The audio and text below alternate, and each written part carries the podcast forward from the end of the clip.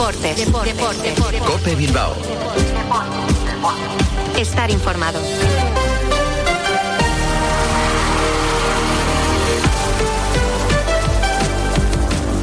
Arrachaldeón, son las 3 y 25 de la tarde. Hoy es viernes 10 de noviembre de 2023 y un día más les damos la bienvenida a esta cita con la actualidad del deporte vizcaíno en la sintonía de Cope Bilbao. Les habla y saluda José Ángel Peña Zalvidea en nombre de técnicos y redactores. En una jornada en la que el Athletic recibe en Samamés al Celta de Vigo con Raúl García como novedad en la convocatoria de Valverde. Puertas y persianas Suachu. En Recalde les ofrece la actualidad del Athletic.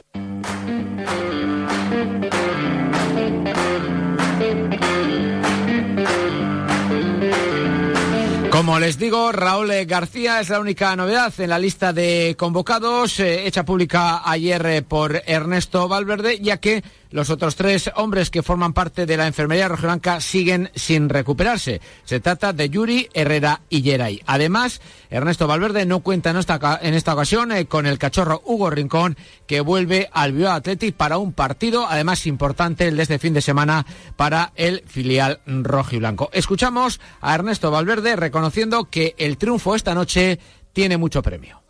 Somos conscientes de que esta es una gran oportunidad para nosotros. Está claro que todo va, todo va muy equilibrado, pero tenemos detrás un gran premio y a nosotros, pues desde luego, nos daría, nos daría mucho. Para nosotros es fundamental que haya buen ambiente, que nosotros pongamos al público con nosotros para saber los tres puntos.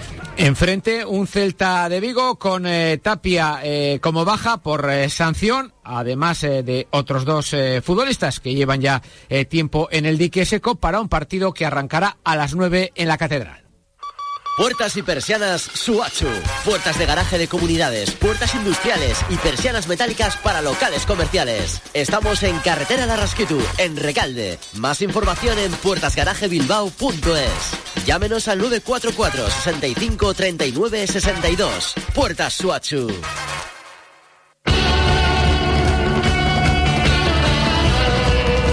Y en segunda división asistimos al decimoquinto capítulo. El Amoribeta visita mañana a las nueve al Sporting de Gijón. Una Amoribeta que lleva ocho jornadas sin ganar, que solo ha sumado dos de los últimos 24 puntos en juego y que ni que decir tiene, está obligadísimo a puntuar cuando menos en el Molinón, por difícil que sea esta visita al segundo clasificado. En eh, primera federación, un Sestao River que trata de recuperar el terreno perdido y salir de los puestos eh, de abajo, visita al Nastic de Tarragona, que tampoco está en un buen momento tras un gran comienzo de temporada, un eh, River que viene, como decimos, de ganar al líder el Celta y en Copa de superar a la gimnástica segoviana. Vamos a hablar en los próximos minutos con Aitor Calle, el mister de los verdinegros. Y como les comentaba, en la décima jornada del Grupo 2 de Segunda Federación tenemos un derby por todo lo alto.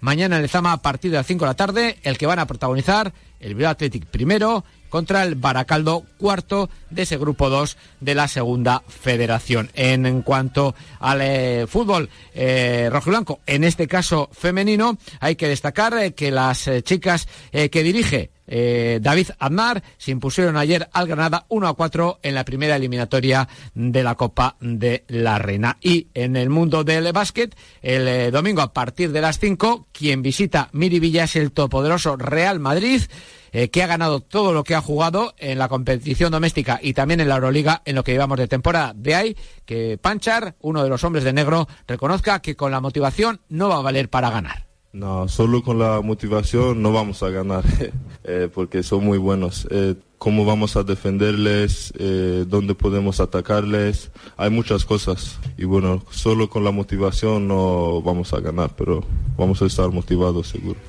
En el mundo de la pelota, aunque ya desde hace tiempo sin protagonismo vizcaíno dentro del eh, cuatro medio, del campeonato del cuatro y medio, mañana se disputa la final del campeonato de promoción, del de segunda, una final en la que se van a medir Eguiguren y Zubizarreta, mientras que el domingo lo que se vive es el partido por tercero y cuarto puesto del campeonato de primera, un eh, duelo en el que se enfrentarán en eh, Zumárraga, Jaca y Peña. Todo ello a una semana vista de que se dispute la gran final de esta edición del torneo de la jaula. Pues eh, de todos estos argumentos y de un poquito más les hablamos a continuación en Cope Más Bilbao.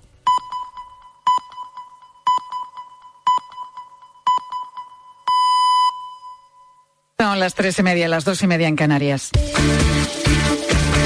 Pilar García Muñiz. Mediodía Cope. Estar informado.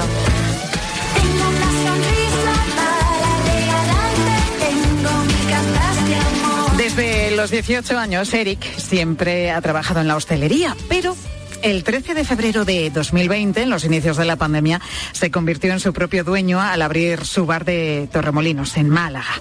Con humor, Eric nos cuenta que lo de los retos es lo suyo, ¿eh? Cuando le digo que menuda fecha, ¿eh?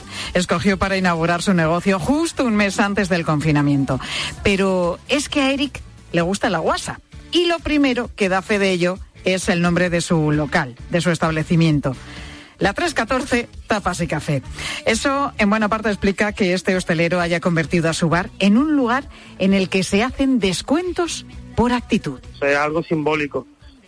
Que ahora en los tiempos que corren la gente también está un poquito como muy encorsetada y eso. Entonces, no sé, hay que darle un poquito de gracia a la cosa, ¿no?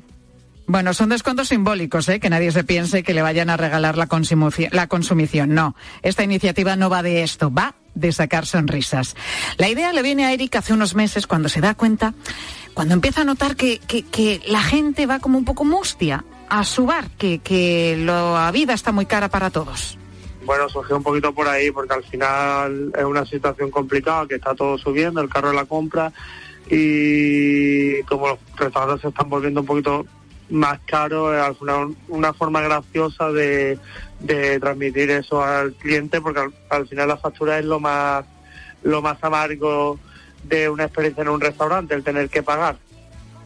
Eric ve a su clientela más seria de la cuenta a causa de los altos precios, también cuando servía su café o ponía un desayuno. Por eso, pues decide contribuir a la causa ampliando ese mensajito en el ticket del bar de gracias por consumir a algo más. En líneas generales se sorprende en positivo, hay gente que a lo mejor se quiere aprovechar un poquillo y al principio cuando se le da la cuenta, como hay tantos renglones en la factura, se asusta y parece que piensan que le hemos metido de más, ¿no? Más cosas de lo que han pedido, pero no. Después ya empiezan a leer y, y bien. Y bien porque el cliente saca una sonrisa cuando lee que en el bar de Eric le acaban de descontar 5 céntimos, así se refleja en el ticket, por las cualidades que el trabajador de la hostelería más valora en un cliente. La paciencia en esperar a ser atendido, la amabilidad a la hora de pedir las cosas, la generosidad con la propina, la recomendación a terceros y, por supuesto, la sonrisa. La reacción de sus clientes, ya las has escuchado, está siendo maravillosa. Hay más buen rollo en el bar, más clientela y más clientes felices. Pero, Eric, ¿qué hacemos con los rancios? Estamos pensando que, bueno, la gente en líneas generales simpática, pues a lo mejor poner algún impuesto de un euro por ser a lo mejor un poquito más amargo, por ser un poquito, un poquito más, más rancio. De momento, los descuentos se realizan en todas las consumiciones y en todas las mesas, desde un café hasta una cena, porque da igual lo que se pague, lo que importa es provocar una reacción positiva en el cliente en el momento de rascarse el bolsillo.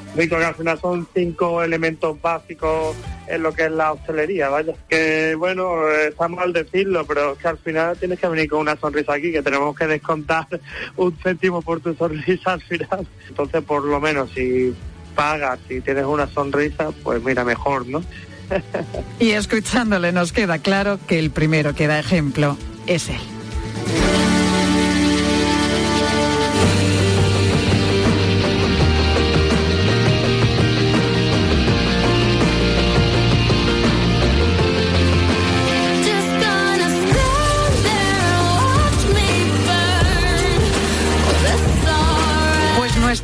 Siguiente historia, la que te voy a contar a esta hora de la tarde, a las 3 y 34 minutos, seguimos en mediodía, ya sabes, como siempre, hasta eso meso- más o menos de las 4 menos 5.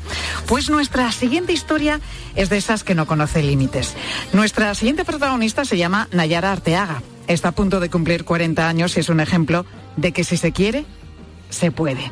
Nació sin brazos y sin una pierna. Ha tenido una vida, pues imagínate, entre hospitales, médicos y prótesis, pero recuerda realmente que su infancia fue feliz.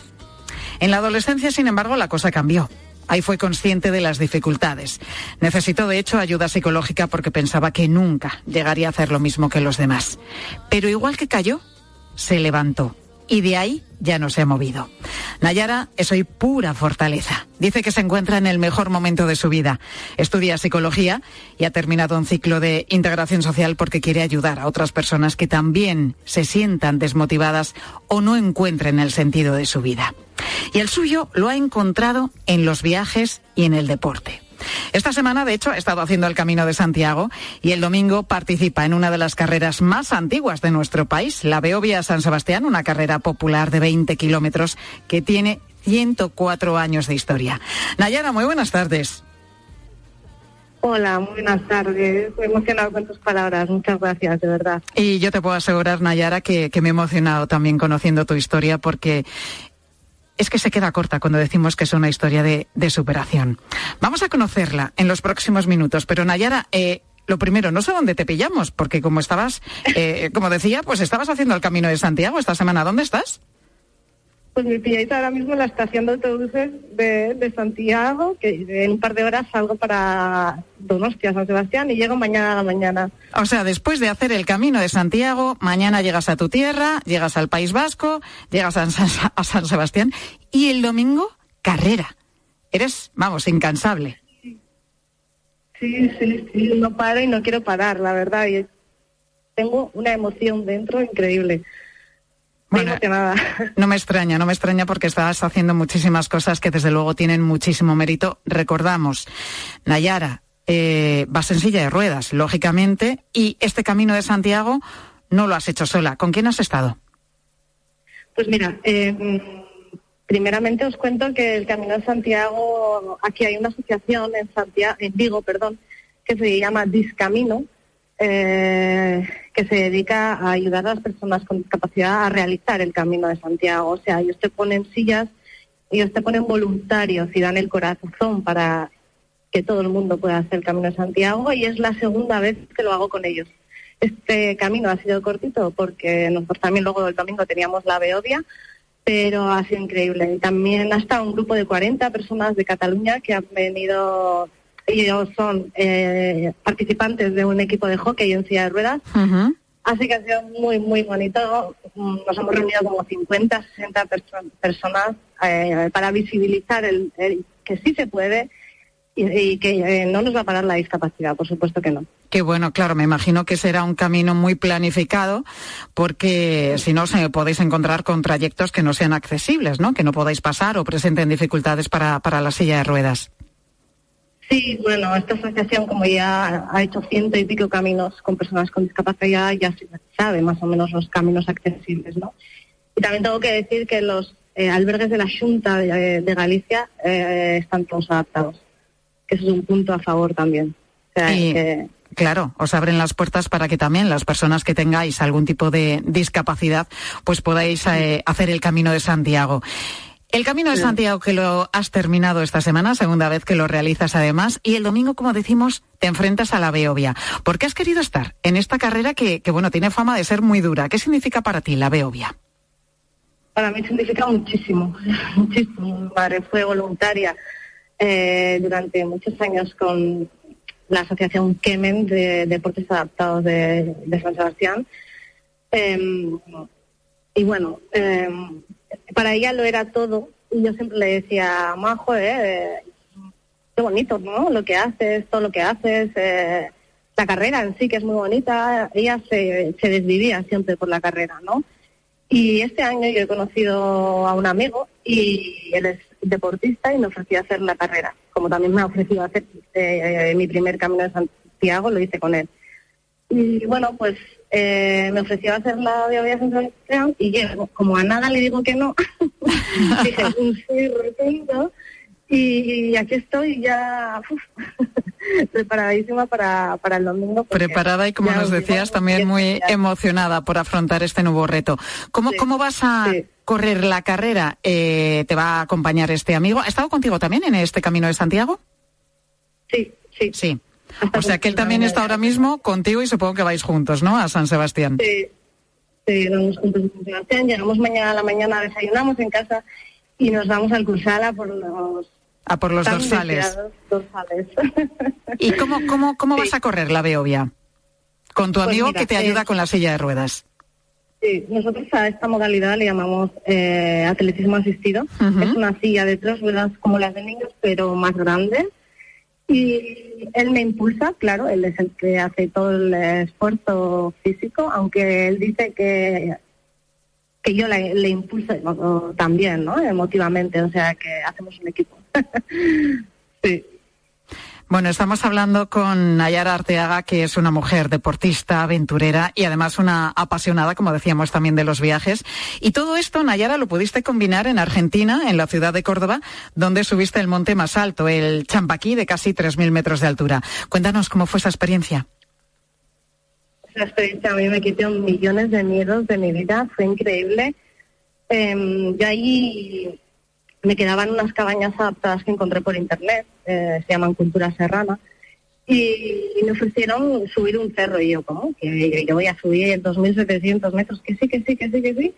Y allí me vi mm, a 2.700 metros de altura, eh, impre- impresionadísima. Mm, Mis, ojos, perdón, jamás habían visto tal amplitud, ¿no? De naturaleza y de y de libertad, porque por unos segundos sentí que no tenía discapacidad y las personas que hacen sentir eso, uf, eh, son muy grandes para mí. Existen personas buenas en el mundo también. Te decía antes que he estado mirando en internet, he ido leyendo, ¿no? Un poco tu historia, he visto también varios vídeos en eh, los que se te ve aquí, en, en Argentina, con ese grupo que de, montañeros que te ayudaron a subir a, a ese monte. Y primero, se te ve a ti feliz, pero es que a ellos también se les ve felices. Sí, esas personas son muy especiales para mí. Eh, el ayudar, ¿no? El que eh, mucha gente dice, mm, para las que, bueno, mucha gente, mi amigo Sergio, por ejemplo, dice que su lema es para las personas que puedan diferente puedan, ¿no? O sea, da igual la manera de hacerlo, sino es hacerlo, ¿no? Y ayudar en equipo a, a que todos podamos eh, cumplir sueños. y de hecho me voy a Argentina ahora en diciembre otra vez. ¿Vuelves a Argentina? ¿Qué vas a hacer allí en diciembre? Eh, pues dos meses a viajar y, y a ver otros sitios y a vivir otras aventuras que me encantan. Madre mía, me, sorprende todo esto que estás contando, ¿no? Porque ahora que hablaba de, los vídeos que he estado eh, viendo, pues en otro me ha sorprendido, pues, eh, cómo te peinas, cómo te maquillas, cómo comes también, ¿no? No tienes brazos y lo haces con el pie de la única pierna que, tienes, pero es que eres una mujer completamente independiente. Me imagino que, que el problema te lo encuentras cuando sales a la calle, ¿no? Ahí es cuando te encuentras las barreras. Sí, yo siempre digo eso, que mis carreras están fuera de, mi casa, ¿no? Em, barreras arquitectónicas y barreras de la sociedad, que todavía como sociedad nos queda muchísimo, ¿sabes? Hay personas que ven una silla y es como si vieran un monstruo. y encima de esa silla hay personas, siempre. Aunque seamos diferentes, somos todos personas. O sea que sí, yo con mi pie me maquillo, como, me peino, me seco el pelo, o sea, hago todo con mi, con mi mano pie, como yo le llamo. y como decimos, es que se te ve, bueno, pues, eh, pues eso, que eres una mujer independiente. Tu lema además es vivo al límite, sin límites. Pero hay algo que te detenga, que, que te imponga, que digas, "Mm, con esto no me atrevo. ¿Cuál es tu mayor barrera? No. No, eh, mi mayor barrera es que dentro de mi... Yo me califico como una mujer independiente, ¿no? Pero es verdad que para el día a día so- necesito eh, para algunas cosas ayuda. Soy algo independ- eh, dependiente, perdón. Entonces, esa es como una pequeña limitación, ¿no? Que siempre luego tengo un montón de gente que me ayuda, pero bueno, eso es lo que a veces me paro y a la vez no. O sea, siempre pi- pido ayuda y la tengo. siempre. O sea que. Esa es mi pequeña, así como limitación que me puedo poner yo. Pero luego en verdad hago todo y me atrevo a todo. Eso está claro porque viéndote desde luego, pues eh, lo demuestras en cada experiencia, en cada viaje y en cada reto que afrontas. De momento el domingo la veo vía San Sebastián. Nayara, que disfrutes de la carrera y sobre todo de, de la experiencia. Gracias, por ser un ejemplo. conmigo. Gracias por ser un ejemplo Gracias. para todos, Nayara. Muchísimas gracias. Un abrazo enorme a todos los oyentes. Otro enorme para ti.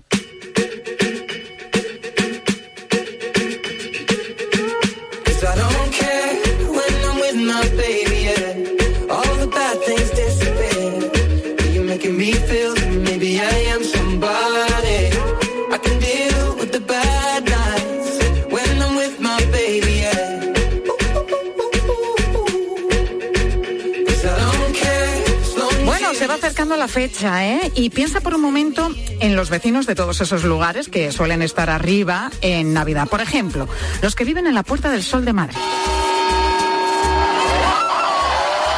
Vecinos que tienen que aguantar las campanadas, fiestas, manifestaciones, eventos de todo tipo. Y puedes pensar, bueno, es lo que hay, ¿no? Para eso, pues tienen el privilegio de vivir en el centro de la ciudad y en un rincón además histórico. O todo lo contrario, igual crees que no tienen por qué aguantar todo eso. Bueno, pues esta es la duda que nos ha surgido hoy. ¿Qué pasaría, por ejemplo, si la denuncia de uno o dos vecinos de la Puerta del Sol bastase para prohibir todos los actos en esa plaza de Madrid o en otra de cualquier ciudad de España? Bueno, pues eso exactamente es lo que han conseguido dos vecinas en el caso concreto de Ocaña. Muchísimas gracias, Ocaña. Ha sido un placer estar aquí con todos nosotros. Nos vemos en la próxima. Hasta siempre. De momento, por decisión de un juzgado de Toledo, se prohíben los eventos como conciertos o verbenas que excedan el ruido y los horarios permitidos en la plaza de esta villa toledana de algo más de 16.000 habitantes.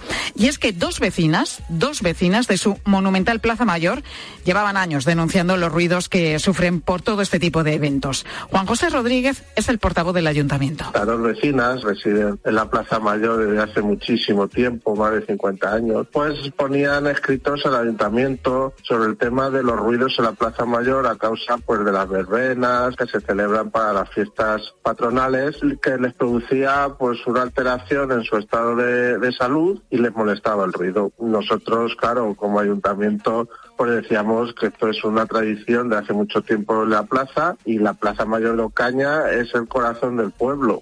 Claro, conjugar las dos cosas pues es complicado. El derecho al descanso y a la salud con las tradiciones y las fiestas de Ocaña. Hablamos de una plaza bastante grande, de casi 4.000 metros cuadrados, porticada. Es, por cierto, un monumento histórico, artístico nacional y que se presta para congregar allí pues todo tipo de actos y eventos. ¿Y qué ha hecho el ayuntamiento ante estas medidas cautelares dictadas por el juez? Pues prácticamente suspender todos los actos que tenían previsto por Navidad en esa plaza. Joaquín García es el propietario de uno de los muchos bares de la Plaza Mayor. Tenemos el Puente de la Constitución, que es el concurso de las tapas, que en- hacen rutas teatralizadas, pues no pueden pasar por la plaza. Luego un espectáculo de dulces de Navidad, la cabalgata de Reyes también tiene su finalización en la plaza, una pista de hielo para los críos, tienen también una carpa para hacer eh, las preuvas, todas, todas las actividades eran en la Plaza Mayor por el sitio, por la capacidad, y nos ha suspendido todo, sí. Pues todo suspendido, comparsas, pirotecnia, toboganes de hielo y en el caso concreto del baile de fin de año y de la cabalgata de Reyes, pues mira, al menos estos actos han cambiado de ubica- ubicación, cosa que también podría pasar en Semana Santa. Bueno, los vecinos, en su gran mayoría, pues están que echan humo. Mañana, de hecho, habrá una concentración para recoger firmas.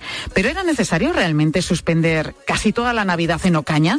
¿Ha sido este juez una especie de Grinch de la Navidad? Hemos hablado hoy en mediodía con Jorge Pinedo, abogado y fundador de Juristas contra el Ruido. Es que tampoco es cierto que se prohíba cualquier acto en la plaza. Incluso en el escrito eh, dice que, de lo que se trata no es de terminar con eventos como cabalgatas, eh, fiesta de Año Nuevo, fiestas religiosas, procesiones, etcétera, sino de lo que se trata es de acabar con actividades musicales, ahora intempestivas, porque es que eso empezaba a la una de la mañana. En este asunto lo que es mucha demagogia, realmente, porque el alcalde lo que, lo que tiene que hacer es cumplir sus propias normas y lo que no se puede es gobernar para unas mayorías eh, aparentes, pero sin cumplir las normas. Así que en este caso concreto se unen dos elementos, el horario, las verbenas o las discotecas móviles en fiestas durante toda la noche en esa plaza y además el exceso de decibelios. La realidad de todo esto es que nadie tiene el deber jurídico de soportar niveles de contaminación. El ruido es un contaminante más eh, superiores a los máximos establecidos. Y luego es que en este caso eh, los niveles se excedían hasta en 26 decibelios, que eso es una barbaridad. La situación es que había que estar con cascos dentro de la, de la vivienda de los vecinos afectados. Pues fíjate que incluso cuando se exceden esos niveles de ruido y se producen problemas de salud, podemos llegar a hablar de delitos penales. Es difícil, por tanto, conjugar las ganas de fiesta de un pueblo con el derecho al descanso y a la salud de unos cuantos vecinos. Pues sí. Lo es. Es muy complicado. Pero nos quedamos con esas tres claves. Si se repiten, si se respetan los horarios para los eventos, si se controlan los niveles de ruido y si no se da una vulneración continuada de las normas, pues al final todo se puede acoplar. Y así todos podrán tener algo que celebrar.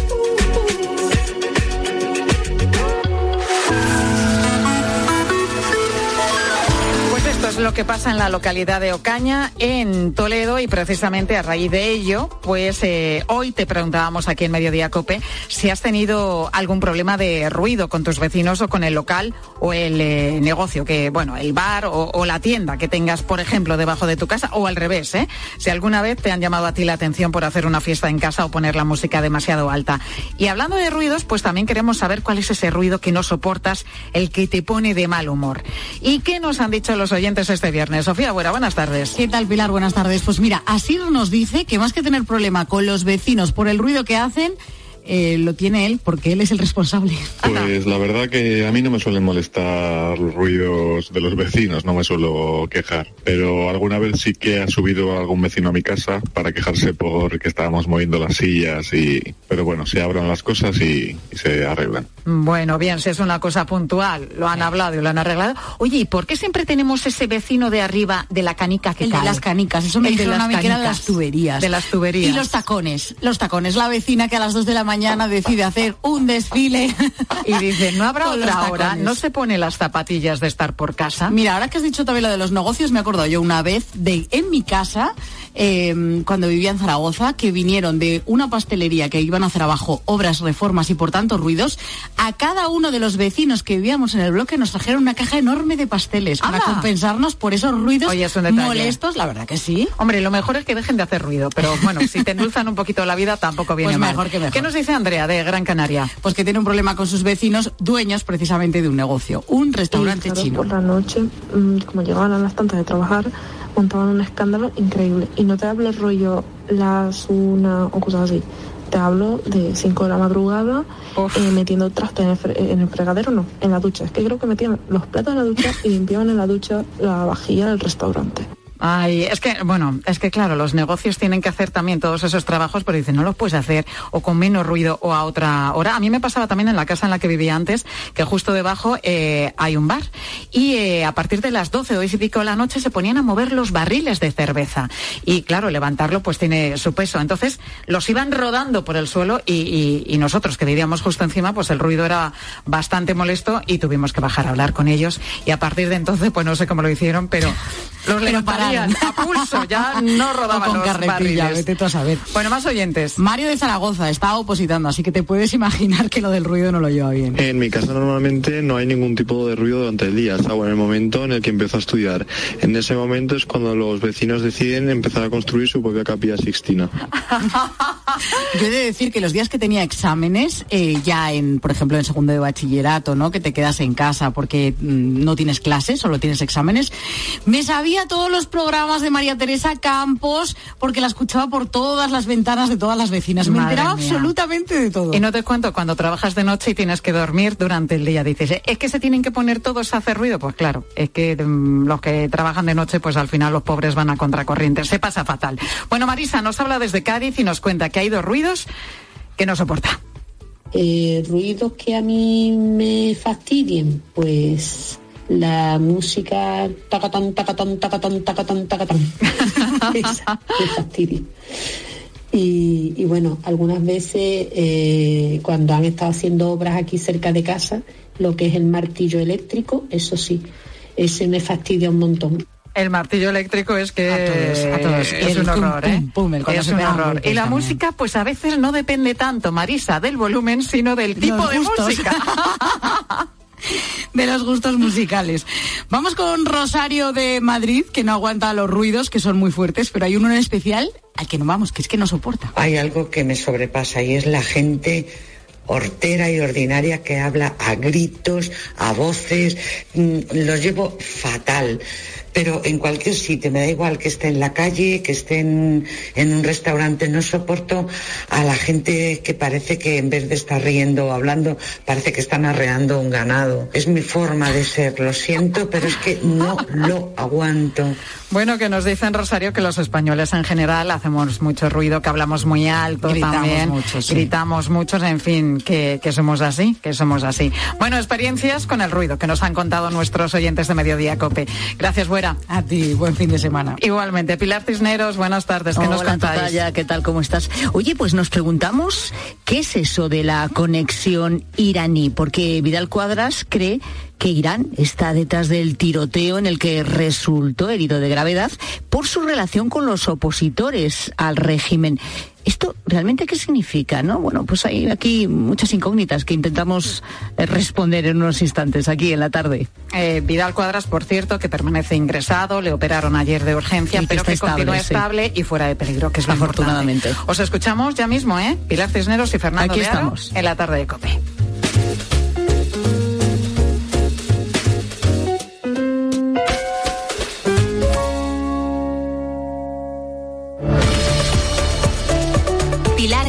Muñiz. Mediodía Cope. Estar informado. El deporte se vive en el partidazo de Cope con Juanma Castaño. También con el Madrid, que ha empatado, porque el Madrid también ha pinchado. sí. un punto, ¿no? Sí, ha asomado un punto, sí, sí. Pero en casa, claro. ¿No te parece un pinchazo lo del Madrid? Hombre, claro, me parece eso, es sumar uno es menos pinchado que sumar cero. ¿eh? Hombre, unos Lo mismo pinchazo no, en ¿eh? casa, Lama, y otros fuera de casa. Pero entonces, no, pues- pero entonces tú, tú dijiste que podía luchar por la Liga la semana pasada. Ya no puede entonces. No, no, la va a luchar yo lo que De lunes a viernes, desde las once y media de la noche. La mejor información deportiva y el mejor análisis lo encuentras en el partidazo de Cope, con Juanma Castaño. Por fin llega el fin de semana. No dejes que ese dolor articular te impida disfrutar de él. Por un fin de semana sin dolor con Ibudol de Kern Pharma. Al dolor de cabeza, ni agua. Al dolor muscular, ni agua. Y al dolor articular, ni agua. Ibudol es el primer ibuprofeno bebible en formato stick pack para aliviar el dolor rápidamente, con agradable sabor y sin necesidad de agua. Al dolor, ni agua. Ibudol tenía que ser de Kern Pharma. Lea las instrucciones de este medicamento y consulte al farmacéutico. En Vision Lab, gafas graduadas, montura más cristales antirreflejantes, solo 49 euros. Solo 49 euros. Y con progresivos 99 euros. Más info en visionlab.es. Niños y niñas ya están pensando en los juguetes. Y seguro que Papá Noel y los Reyes Magos también. Por eso hasta el 19 de noviembre todos los juguetes tienen un 25% de regalo en el corte inglés. Para ahorrar en más juguetes del 21 de diciembre al 2 de enero. ¡Hakuna Matata! Ahorra y sé feliz. Hasta el día 19, 25% de regalo en todos los juguetes. En el corte inglés, en tienda web y app. En Renfe nos hemos dado cuenta de que compartimos el mismo viaje contigo. Pero no solo el viaje en tren, también compartimos el mismo viaje hacia el cuidado del medio ambiente. Somos una de las empresas más sostenibles del mundo. Evitamos, anualmente, la circulación de 330 millones de vehículos privados. Y tenemos trenes eléctricos con el sello Emisiones Cero y neutros en carbono. Renfe, tu tren. Empresa patrocinadora del equipo paralímpico español. Elige tu Cope Bilbao. 97.8 y Cope Más 95.1 FM. Pues nos llevamos este lavavajillas, que es el que más dura, ¿no? No sé, vamos a pensarlo un poco que acabamos de llegar. ¿Pensar el qué? Cuando descubres que están diseñados para durar 20 años, lavavajillas Miele, claro. Cómpralo ahora en distribuidores oficiales, tiendas Miele y web.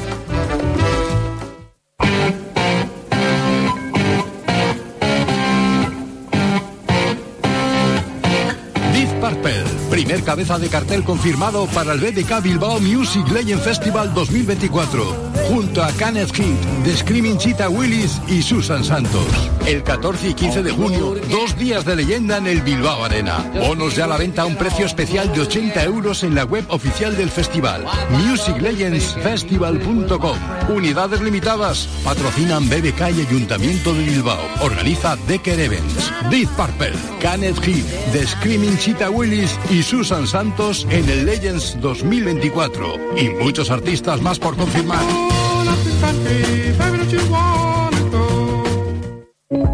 Movernos. ¿Cuándo hemos dejado de hacerlo? La tecnología sirve para nunca parar de encontrar nuevos caminos. Descubre lo lejos que puede llevarte aprovechando que vuelven los 10 días Kia del 9 al 20 de noviembre. Kia. Movement that inspires. Ven a Más Motor, concesionario oficial Kia en Erandio, Baracaldo y Durango o visítanos en kia.com. Escuchas Cope. Disfruta del mejor entretenimiento y sigue la actualidad en cope.es, PDT, Onda Media, FM y en tu móvil.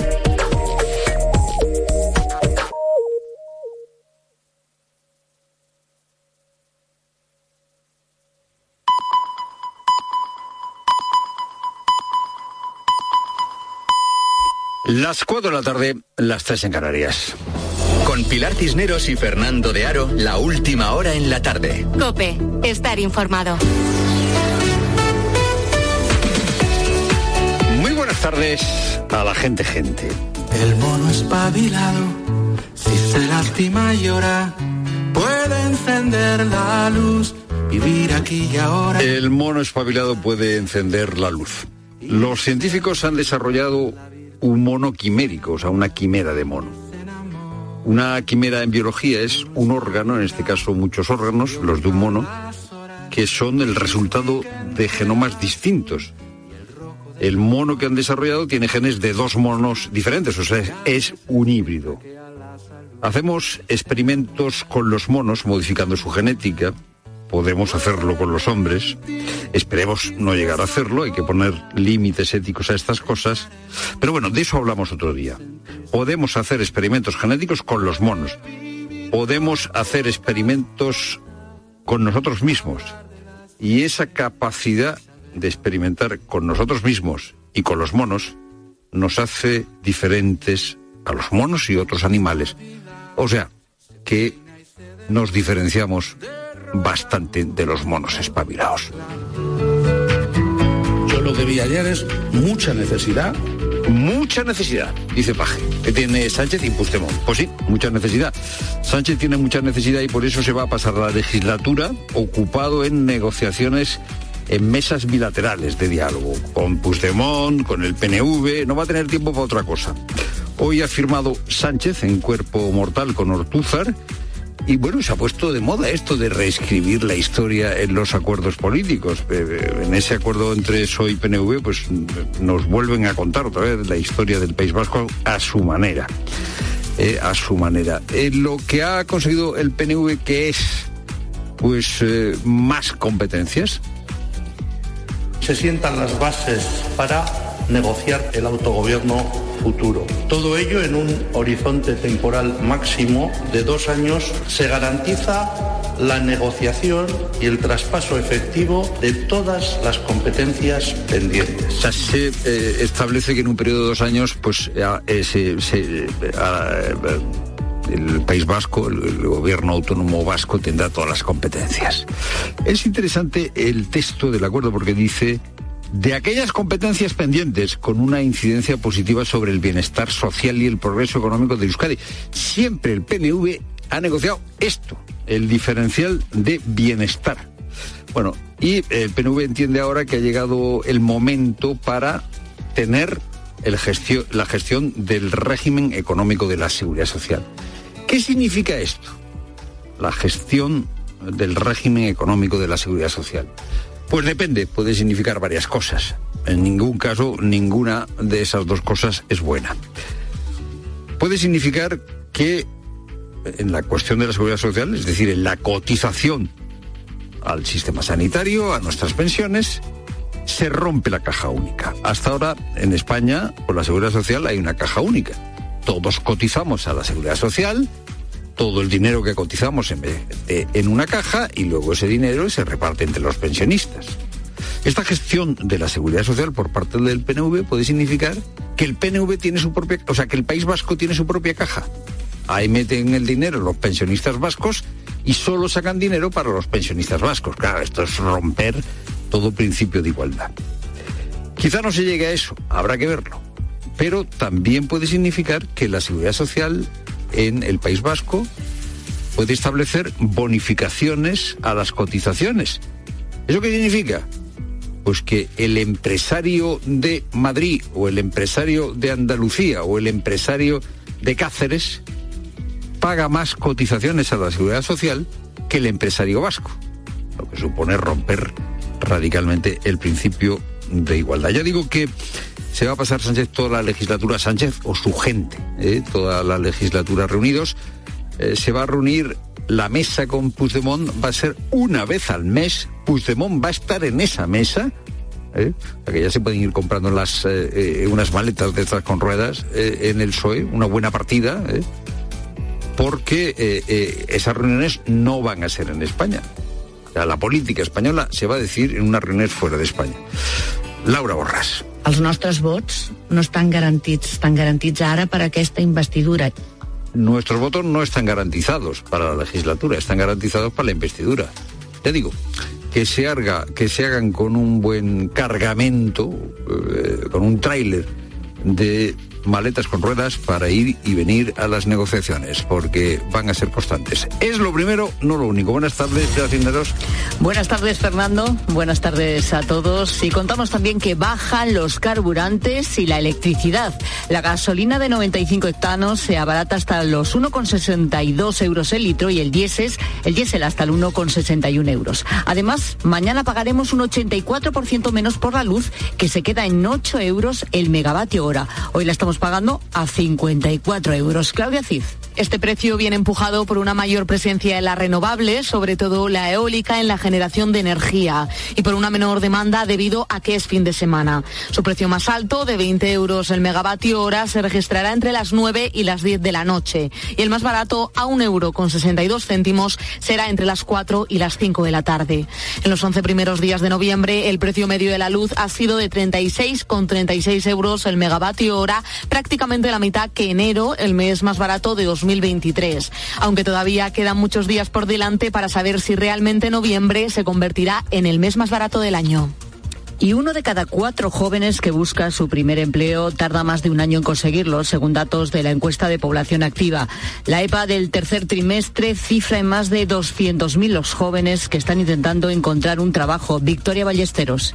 En esa búsqueda surgen dos problemas, la falta de experiencia y de formación. Los jóvenes de entre 16 y 24 años con bajo nivel educativo tienen unas tasas de empleo también bajas, del 17%, frente al 25% que tienen aquellos con nivel medio de estudios. Ese porcentaje sube hasta el 60% para los que cuentan con mejor formación. La buena noticia es que hay menos ninis, es decir, jóvenes de 16 a 29 años que ni estudian ni trabajan. Según datos del Instituto Nacional de Estadística, eran 1,12 millones en el tercer trimestre de 2023. Esos son 22.000 menos que en el mismo periodo del año anterior. Y hay más SISIS, los que trabajan y estudian, 100.000 más hasta rozar el millón. Y hablando de empleo, 24.000 personas se han presentado en 48 horas a una oferta de empleo de probador de conciertos en Madrid. La persona elegida tendrá que acompañar a los artistas a realizar las pruebas de sonido, charlar con ellos y conocer de cerca la tensión que se vive en camerinos antes de subir al escenario. Luego tendrá que hacer un informe. El sueldo, 1.000 euros netos. Y este fin de semana nos despedimos del frío y de las lluvias en gran parte de España. Llega el conocido como veranillo de San Martín, un fenómeno que se produce a mediados de noviembre y que trae una subida generalizada de las temperaturas. Se podrán superar los 25 grados en el Mediterráneo y los 28 en algunas zonas del sur, aunque la borrasca Elisa dejará hoy importantes lluvias en el norte. Allí las zonas de costa continuarán en alerta por fuerte viento y oleaje. Es la previsión de la Agencia Estatal de Meteorología. Su portavoz es José Luis Camacho. Un aumento de las temperaturas hasta valores por encima de las habituales, especialmente en esta mitad sur y en el litoral En la mitad norte se mantendrán las condiciones de cielos nubosos, con pasos de algunos frentes, dando lugar a precipitaciones, sobre todo a principios del sábado y en los sistemas montañosos. En Galicia esas precipitaciones pueden ser de moderadas a fuertes, también en el litoral cantábrico con menos intensidad. Y Luis de la Fuente ya ha hecho oficial la lista de jugadores convocados para los próximos partidos de la selección española. Ignacio Arzuaga. Son cuatro las novedades que protagonizan esta lista. Remiro, Aleix García, Riquelme y Grimaldo tendrán la oportunidad de debutar con la selección absoluta. Los grandes ausentes de la lista, Pedri, Brais e Isco. Esto ha contestado el entrenador de España, Luis de la Fuente, cuando le han preguntado por la ausencia del mediocentro andaluz. Soy injusto con los que no vienen, porque están preparados, rinden, compiten, son muy buenos. Pero es que curiosamente tengo la sensación de que estoy siendo muy justo con los que traigo, porque son exactamente igual de buenos, de competentes, de buenas personas. El primer partido será el próximo jueves a las 7 de la tarde en Chipre y el domingo en el estadio José Zorrilla a las 9 menos cuarto frente a Georgia. En cuanto a la competición doméstica, hoy se juega el primer partido de la jornada. El Atleti de Bilbao recibirá en San Mamés a un Celta muy descontento con las actuaciones arbitrales. Puedes escuchar la retransmisión en tiempo de juego a partir de las 9 de la noche. Y dos novedades importantes. El jugador turco del Real Madrid, Arda Güler, se ha lesionado del cuádriceps y estará fuera un mes. Por otro lado, Pacheta ha sido destituido como entrenador del Villarreal y será Miguel Ángel Tena, directivo del club, el encargado de dirigir al equipo en el Wanda Metropolitano. Tiempo ya para la información de tu COPE más cercana. Pilar Cisneros y Fernando de Aro. La tarde. COPE Euskadi. Arrachaldeón, ¿qué tal? En el sur tendremos más nubes en las próximas horas y por la noche sin descartar algunas gotas. Al final del día las temperaturas se nota que han tendido a bajar rondan de máxima los 13-16 grados, aunque mañana habrá mejoría. Y se extienden a Guipúzcoa las quejas de los comedores escolares de la pública que comenzaron en Álava, donde el caso más grave acabó con una sanción del Departamento de Educación del Gobierno Vasco a la empresa que sirvió pasta con microorganismos en Icasvidea Durana. La Asociación Facua Consumidores en Acción ha denunciado ante la Delegación Territorial de Educación de Guipúzcoa deficiencias en el servicio de comedor escolar en la pública y ha pedido al Gobierno vasco que tome medidas para evitar que se repitan. La Federación de Padres y Madres por la Escuela Pública IGE ha anunciado este viernes que han iniciado una campaña de control y seguimiento de los comedores escolares ante las quejas y preocupaciones que ha generado en las familias el cambio de empresas que prestan el servicio.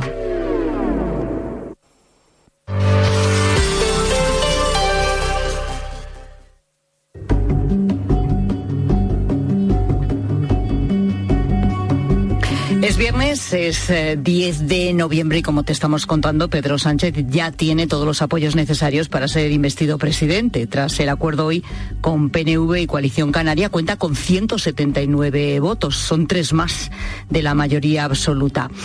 Y mientras, pues siguen las reacciones al pacto de PSOE y Junts. Pero hay una reacción, un análisis que yo tengo un especial interés en escuchar y es el de Daniel Gascón, que es escritor, que es columnista y que es colaborador de la tarde a esta hora. Hola Daniel, ¿cómo estás? Hola, muy buenas tardes. Quería saber qué te preocupa más, si es que te preocupa, a lo mejor no te preocupa, del acuerdo del PSOE-Junts. El relato, el verificador, el referéndum, los impuestos, la ley de amnistía y dentro de ella esos plazos de 2012 a 2023, el lawfare que ha soliviantado a los jueces. Eh, bueno, la verdad es que hay, bastante donde, donde elegir, ¿no? Eh, a mí, por una parte, ver cómo de repente el PSOE eh, acepta todo el relato, además que lo hemos hemos, como lo hemos vivido y está reciente, ver esa falsificación me parece eh, pues de una obscenidad tremenda, ¿no? Y, y, creo que incluso para mucha gente, pues eh, por ejemplo el, eh, el, PSC, que en muchos casos allí se, se opuso y, y con, con, un coste alto, pues de repente ves que aparece, está totalmente desaparecido, ¿no? Yo creo que eso es una cosa. Y luego también me parece como eh, de pronto la, pues la ley de amnistía ya casi la damos por hecha, ¿no? Esa obscenidad de la impunidad a cambio de la investidura y, como que eso se ha aceptado, ¿no? En, en, ese, documento y casi ya eh, pues nos escandaliza, pero nos escandaliza menos. Y por ejemplo, creo que hablar del lofer es una táctica muy que hemos visto muchas veces, que es decir, bueno, va a haber amnistía, pero lo del lofer es como algo que está en el horizonte, que de momento decimos que no, pero que ya veremos lo, lo, que sucede, ¿no? Y entonces un poco distrae, porque así lo, lo, con eso ya la amnistía ya ha pasado, ¿no? Y, y creo que sí, pues es, es, es, gravísimo, porque además es una, es, hay, hay una serie de conductas que eh, si las cometen personas que además muchas veces son o son políticos o tienen una cercanía o unas posiciones políticas eh, no tienen castigo y en cambio si las cometen los demás sí, ¿no? Y eso son desórdenes públicos, pero también corrupción, también puede ser terrorismo y eso creo que es pues es una ley realmente para la casta y, que, es, y que es un escándalo, ¿no? Eh, em, luego también hay una paradoja que me parece fascinante que todos recordamos que Pedro Sánchez llegó al poder en una moción de censura por un caso de corrupción, ¿no? Y ahora, para mantener el poder, eh, pues hace una estratagema que a mí me parece que se parece bastante a la corrupción, porque es tú me das unos votos y yo te, y yo te borro el delito, ¿no? Y, y, en, en, ese camino, pues te olvidas de muchos ciudadanos que, que se opusieron, que habían visto sus derechos violados, también de muchos funcionarios, de jueces, policías, eh, pero muchos otros que, que, que se esforzaron en cumplir la ley y, y también de la pues de la reputación de la democracia española, porque tú estás aceptando que hubo unas persecuciones injustas, que hay que corregir, que tenemos que pedir perdón a esas personas que básicamente se han, eh, pues violaron las leyes y luego en algunos casos como el de Puigdemont se han pasado unos años riéndose de ti básicamente, ¿no? Pues ya está, el análisis que queríamos también de Daniel Gascón, que por todas estas cosas, eh, como tú dices siempre en tus redes sociales, eh, desde luego sigue desactivada la PISE, la Asociación Imaginaria de Parodistas y Satiristas de España, que reitera que sigue disuelta porque la competencia desleal de la realidad imposibilita que sus socios